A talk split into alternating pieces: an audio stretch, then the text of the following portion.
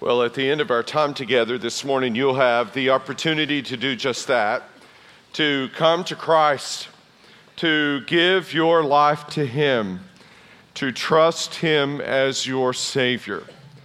If you are here this morning and you have never, uh, ever given yourself to Jesus Christ, then uh, I hope by the end of our time together this morning, you will have discovered that He alone uh, is the answer for all the needs that you have, and He uh, will provide uh, all that you need. He indeed is a great Savior. Well, this is the last sermon in this series called Worried. It's been so good. I have so enjoyed it, and um, I am growing and learning myself. And so this morning we come to this final uh, sermon in the series, and probably the thing that, if we were to vocalize it, worries us most the judgment that comes at the end of life. What happens when you die and are judged? Are you judged? If so, what does it look like? What will happen? How will it feel? A new study has found that the average person is holding on to 13 secrets, five of which they have never told a living soul. And it's not the secret, according to the study, that haunts you. It's all the mental energy you spend thinking about it. New research shows that some people actually feel physically heavier when they're burdened with the secret and that extra weight can actually skew how they navigate their surroundings. A researcher by the name of Slepian and his team examined 13,000 real life secrets to figure out what people are keeping secrets about, what it's like to have a secret, and why secret keeping has overwhelmingly been viewed as a negative human experience. The secrets involve things like telling a lie, harming someone, drug use, theft, violating someone's trust, sexual infidelity, or a secret hobby. Uh, the research team then asked participants how often their minds wandered to think about those secrets in the past month and how often they found themselves in situations that forced them to actively conceal their secrets. Secrets were far more likely to come to the fore of someone's mind when they were alone with their thoughts rather than when they were in social situations. In other words, we spend way more mental energy mulling over our secrets on our own time than actively trying to conceal them. So when we think of the judgment seat of Christ, the thought that must go through our mind is all our secrets are out. There, there are no more secrets then. And if the average person has 13 of them, five of which they've never told a single person in their lives, then the thought of judgment uh, can be horrifying. Yet, Paul says here, look at verse 6 so we are always of good courage. And he follows that by saying, judgment is coming. How, Paul, can you say we are always of good courage and judgment is coming? We've got to figure that out. We've got to dive deeper in and discover is there some reason for Paul's words that the judgment uh, should not discourage us, but rather we are encouraged? Well, let's look at those reasons. Number one, we are always encouraged because we see Jesus now. So on Sunday mornings, I get up early and uh, have a cup of coffee, and pray through the sermon. It's uh, what I do to prepare my heart to preach the word to you. Uh, the sermon I haven't looked at in several days until Sunday morning. And I pick it up again and I pray through line by line of, of the sermon. Uh, as I was doing that this morning, I realized something, and, and I would uh, say, All right, change this or add to it. We are always encouraged because we see Jesus now and he sees us too. We are always encouraged because we see Jesus now and he sees us too. Let me uh, explain. Uh, so we're always of good courage. We know that while we are at home in the body, we are away from the Lord, for we walk by faith, not by sight. How is it that we have good courage while we are away from the Lord? Well, the answer is we walk by faith, uh, not by sight. Uh, if you go back into the Old Testament times, Israel, when they left Egypt, they, believe it or not, didn't have to walk by faith as you and I do. They did it. You say, what do you mean? Well, by day they had a pillar, uh, a, a cloud. By night they had a pillar of fire.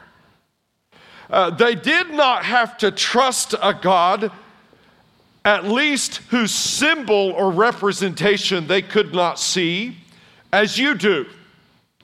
If you trust God today, you trust a God you have never put your eyes on. You have never physically seen him. And so, for me to preach to you and for you to show up this morning means that if you're here and you're a believer at some point in your life, you decided a God who is invisible to you was yours. And you trusted his son as your Savior. And you decided to follow a God you could not see who would take you to places you did not know. And he would not put road signs out for you. There would be no uh, airplanes with messages behind them saying, This is where you ought to go, this is what you ought to do. You stepped out at some point in faith.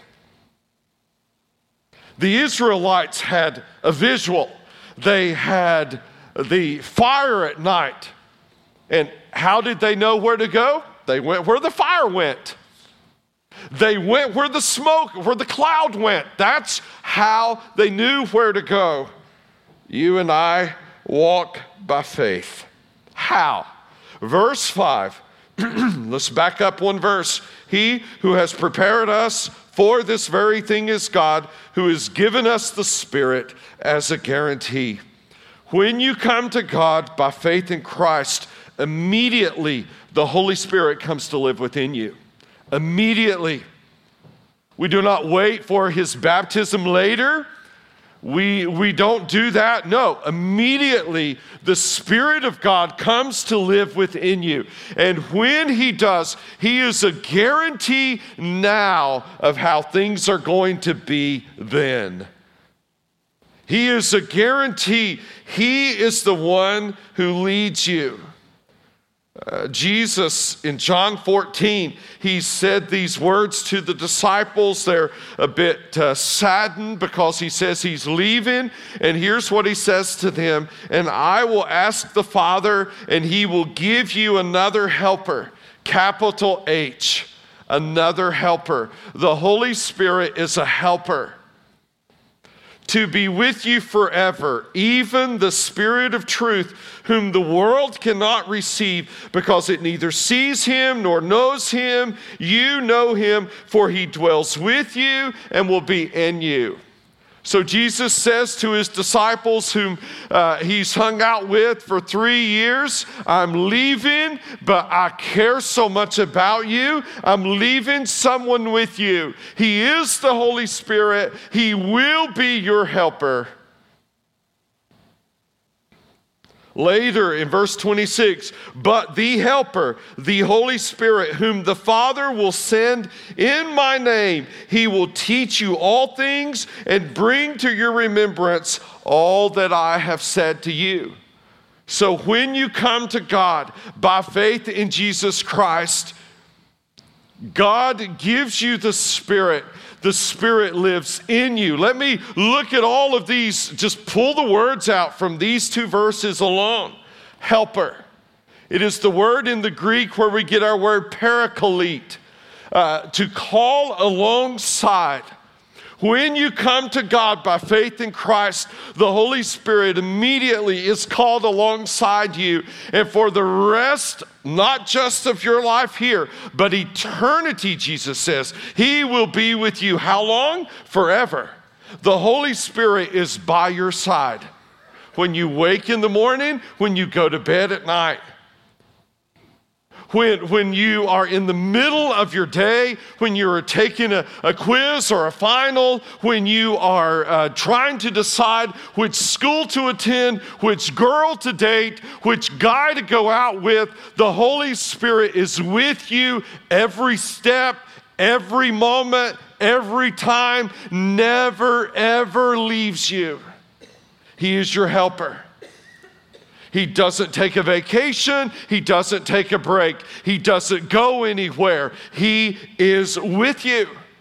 When you're in middle school, when you're in high school, when you are in college, when you are a new, a, a new adult, when you are newly married, when you are old and aged and you wonder how life is going to be toward the end, the Holy Spirit is with you.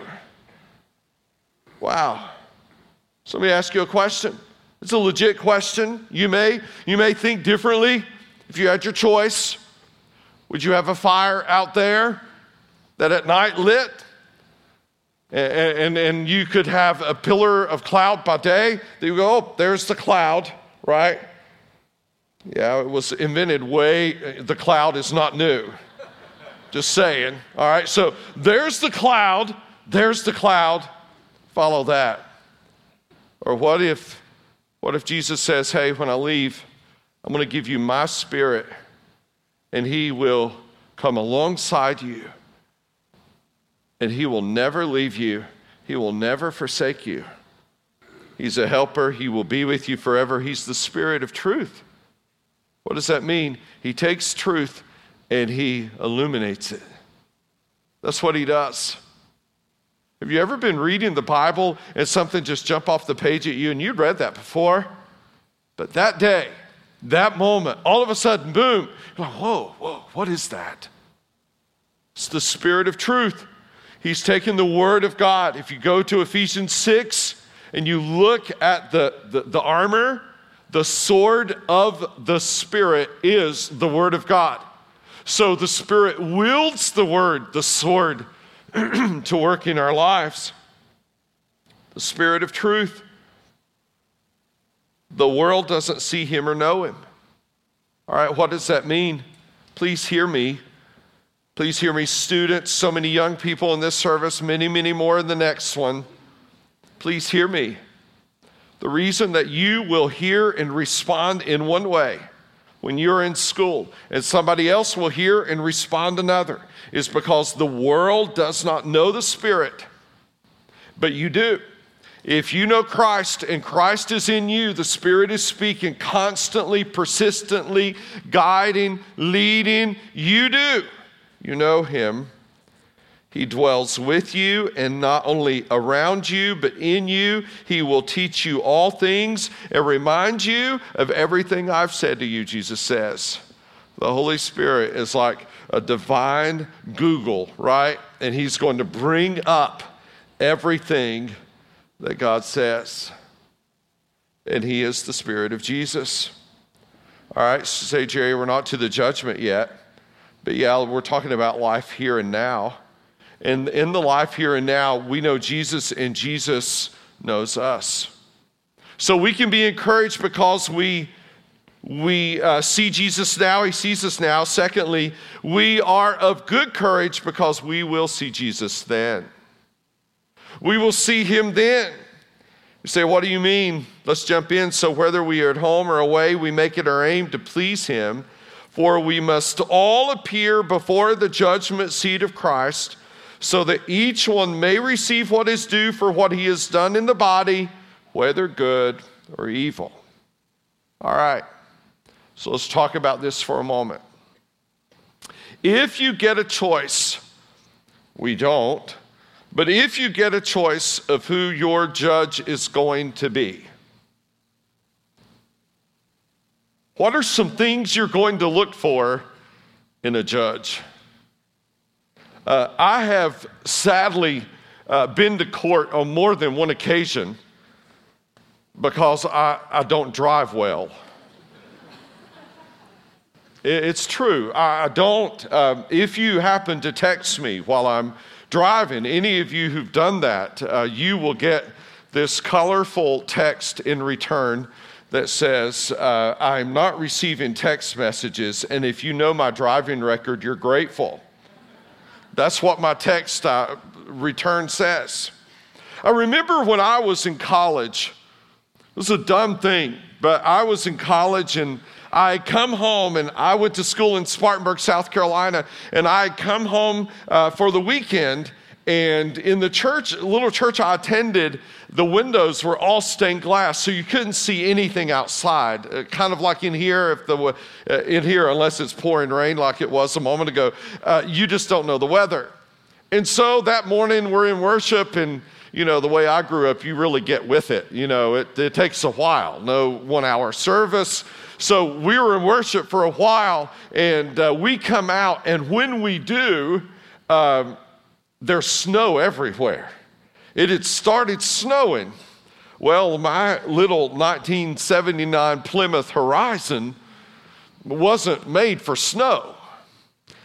But I had to get back to Wofford, and so I get in my vehicle as soon as I grab my things and I head down 221 South, headed to college, and I turn on the radio. Uh, and I remember for some crazy reason, Georgia Tech was playing basketball. I don't remember who they were playing, and I am just booking it down 221. Snow is everywhere, cars are off the road. I'm oblivious because that's the way I drive. Like I, I, I mean, it really is the way I drive. I was just oblivious to what was going on.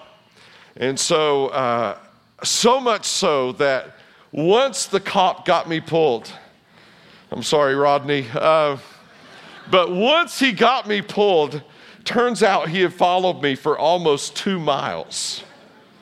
I just didn't have a clue. I just didn't know he was nearby. And so when he finally got to my window, he chewed me out.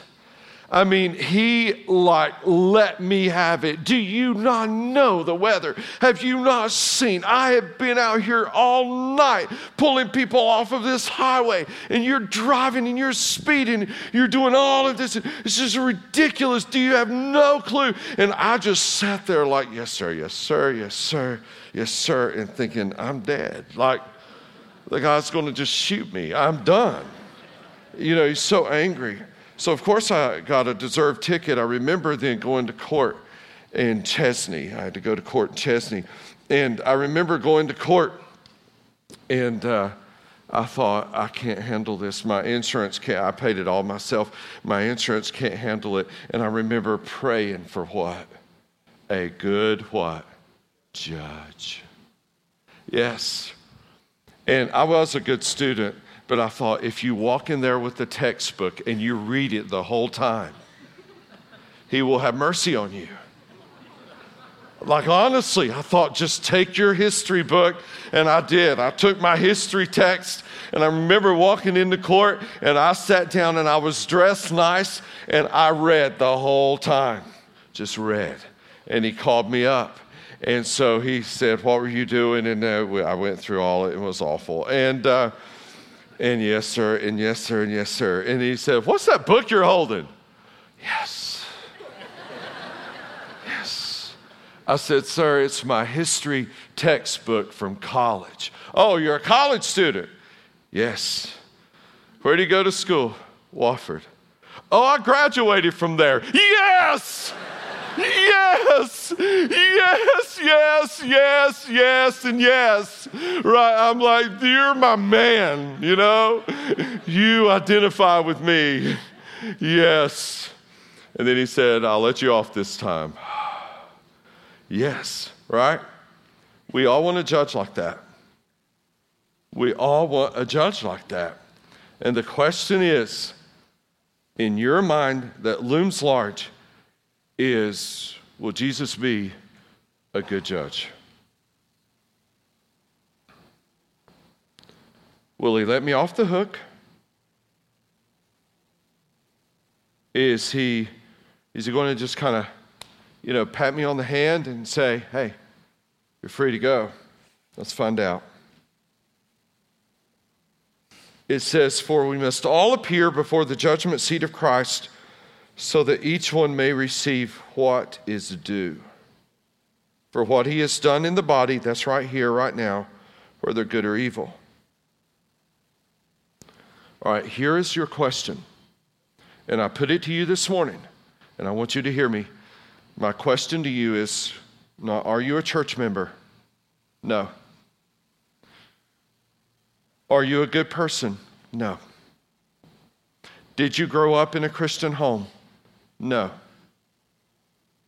Those are not the questions I'm asking or the scripture is asking. Here it is. If you want to please Jesus now, you will want to please him in heaven. If you don't want to please Jesus now, you won't want to please him in heaven. That's the reality. If you sit here this morning and for some reason think that an accumulation of good works somehow tip the scales in your favor. They don't. If you desire to please Him now, then there's some place that that comes from that will and can affect then. Do you see how these are connected? Uh, this leads to the judgment. And so let's jump in we must all appear before the judgment seat of Christ. So uh, you can't avoid it. All right? You can't avoid it. Before the judgment seat of Christ, Jesus is the judge. Is that good news? Yes, it is. That is the best news we could get this morning when it comes to the judgment seat of Christ. You say, Jerry, why? Why is it good news that Jesus is the judge? Number one, he's been one of us. All right?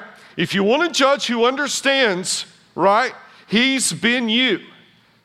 He became one of you. The incarnation says God wrapped himself in human flesh. All right? So, God the Father has never been one of you. And God the Spirit has never been one of you, but God the Son has. And so, if we get any judge, if we get any member of the Trinity, this is the one we want. Amen?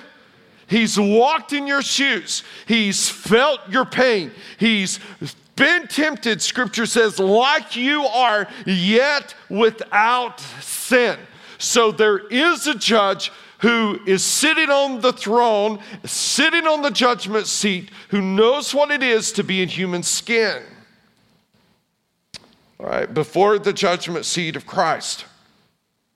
Number two reason that it's good that it's Jesus is that on the cross, when Jesus died for your sins on the cross, he took God's wrath against your sins on himself.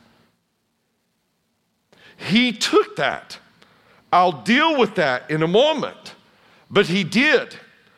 So he has borne the ultimate punishment for your sins already in Himself on the cross. That is the gospel. Let's dig a little deeper. That each one may receive what is due for what he has done in the body. What you do now affects the judgment. No doubt. Your actions in the body now affect the judgment then. So, why the judgment? 1 Corinthians 4 5 says that the Lord will come and, quote, bring to light the hidden things, the secrets of darkness, and reveal the counsels of the hearts. Then each one's, this is interesting, praise will come from God. That's fascinating. All right? So, at the judgment, will your secrets be revealed? Yes.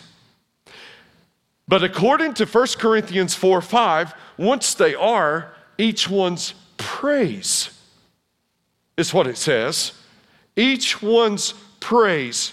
Write that down. 1 Corinthians 4 5. Each one's praise will come from God. Well, you say, well, what, how does that work? If at the judgment my secret sins and all of this are going to be revealed, how in the world is there going to be praise? If there's going to be secret sins, how can there also be praise? Do you know we mimic this right now in our culture without realizing it? How do we mimic it? All right, so we have a whole baseball team here, and I presume at the end of the season, I presume this, I'm not sure exactly how college goes, but you know, high school goes this way. They do awards, right? And so there's, you know, some kind of banquet or whatever deal there is. You've attended these things, right? So so we're going to presume this is before the era of everybody gets a trophy, all right? So we're going to say we're not into that. And uh, so we're going to say that what happens there is a coach gets up and he's going to talk about the team's year, and, or she's going to do that.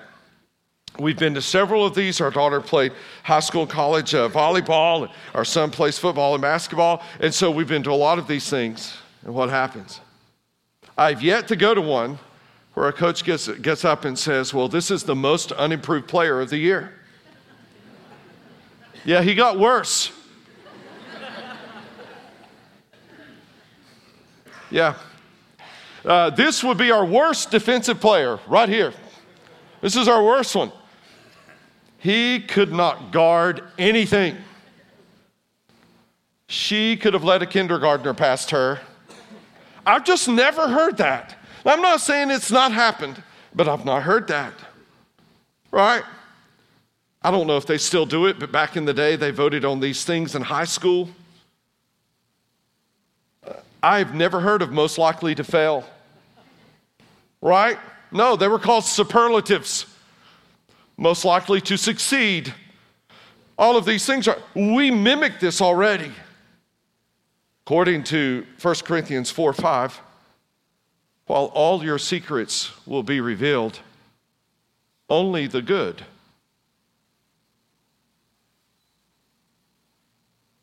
will be emphasized.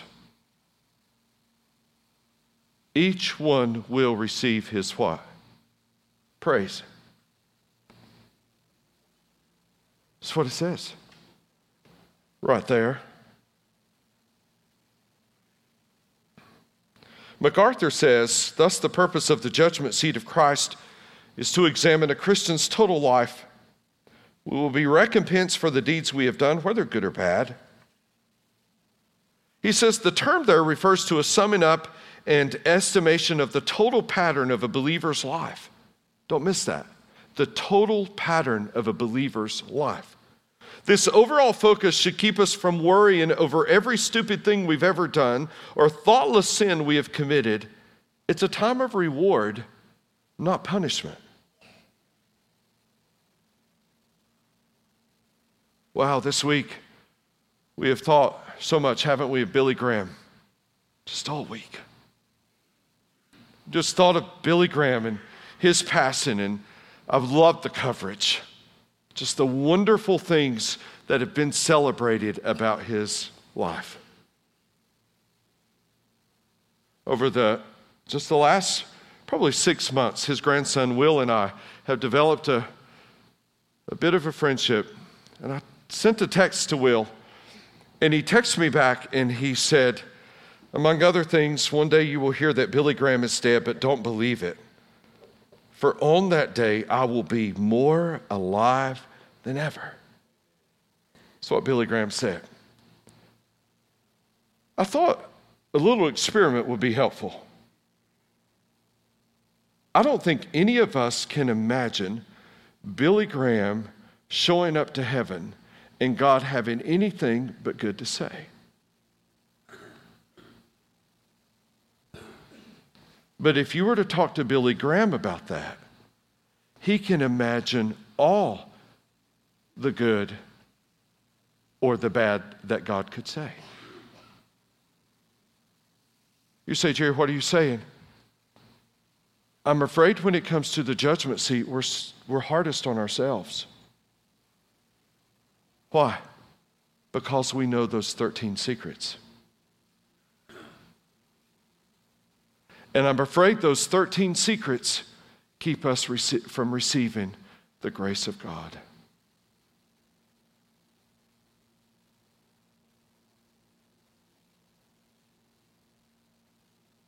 I mean, I look around the room and I know a lot of junk on you guys. We've been at this for a long time. But when I think of you standing before the Lord, I don't think of that. But I'm afraid you do.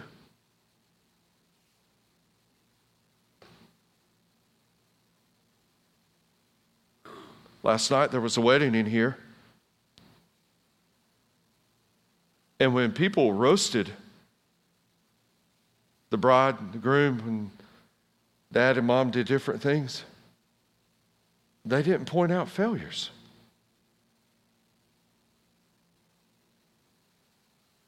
Somehow, this escapes our thinking and our hearts.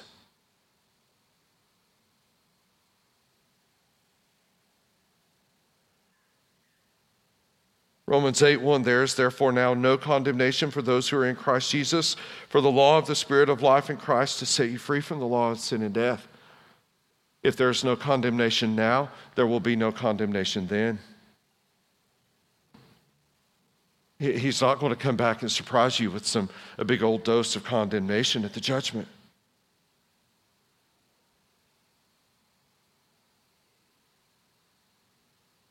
Why are you worried? Why are you worried? Why are you worried about the judgment? Revelation 2012, and I saw the dead, great small, standing before the throne, and books were opened. Then another book was opened, which is the book of life. And the dead were judged by what was written in the books, plural, according to what they had done. Are there books? Yes, there are. Do they record what you've done? Yes, they do. So, will our sins be brought up that day? Anthony Hoekema, theologian, puts it this way the failures and shortcomings of believers will enter into the picture on the day of judgment. But, and this is the important point, the sins and shortcomings of believers will be revealed in the judgment. Look at this. Wow. That's what? Say it loud, church. It's what? Forgiven sins.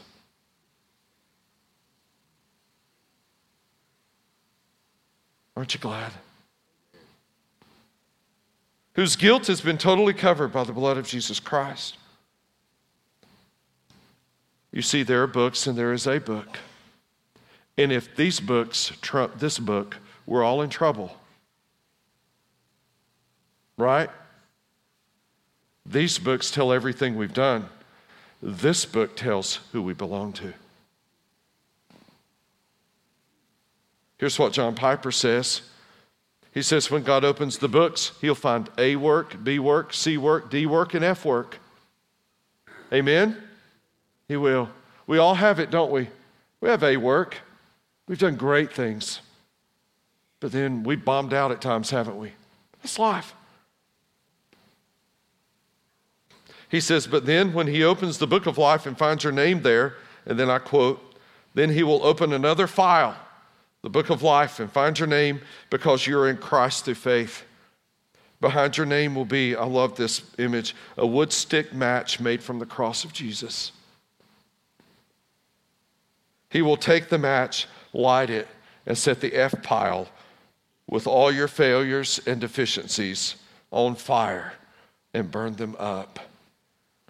They will not condemn you, they will not reward you.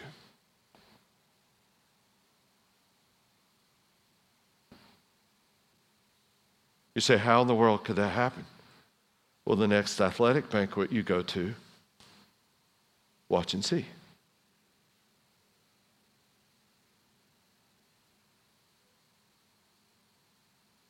That's how. Well, then there's this question that would roll perhaps through some of your minds.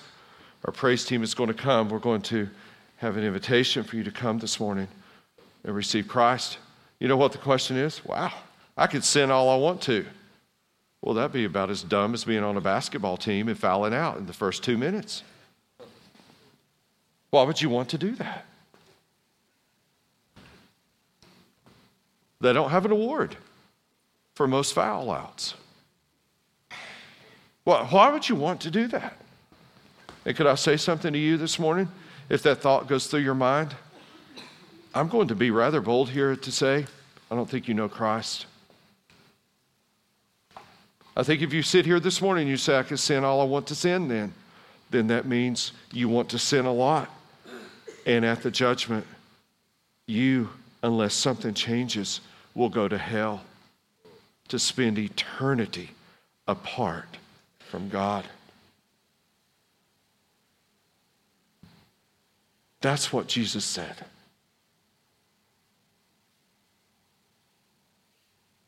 So I think there are probably two kinds of folks who need to do business with God this morning.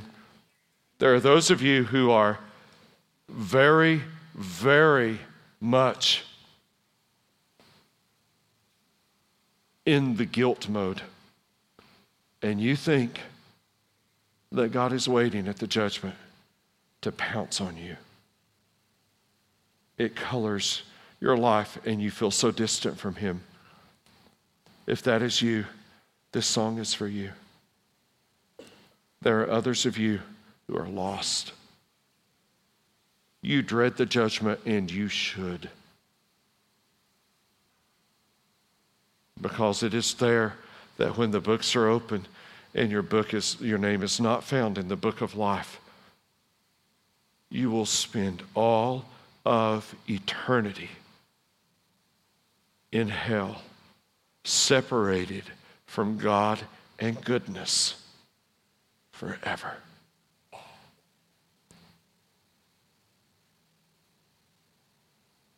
And the descriptions of that place and that experience are horrific. You say, wow, Jerry, that's, that's a bit old fashioned. Yeah, it's the gospel. Jesus spoke of hell more than heaven, actually. Let's stand. I'll be here. Adrian will be here. Alan Michael will be here. If the Spirit is working, respond to his call.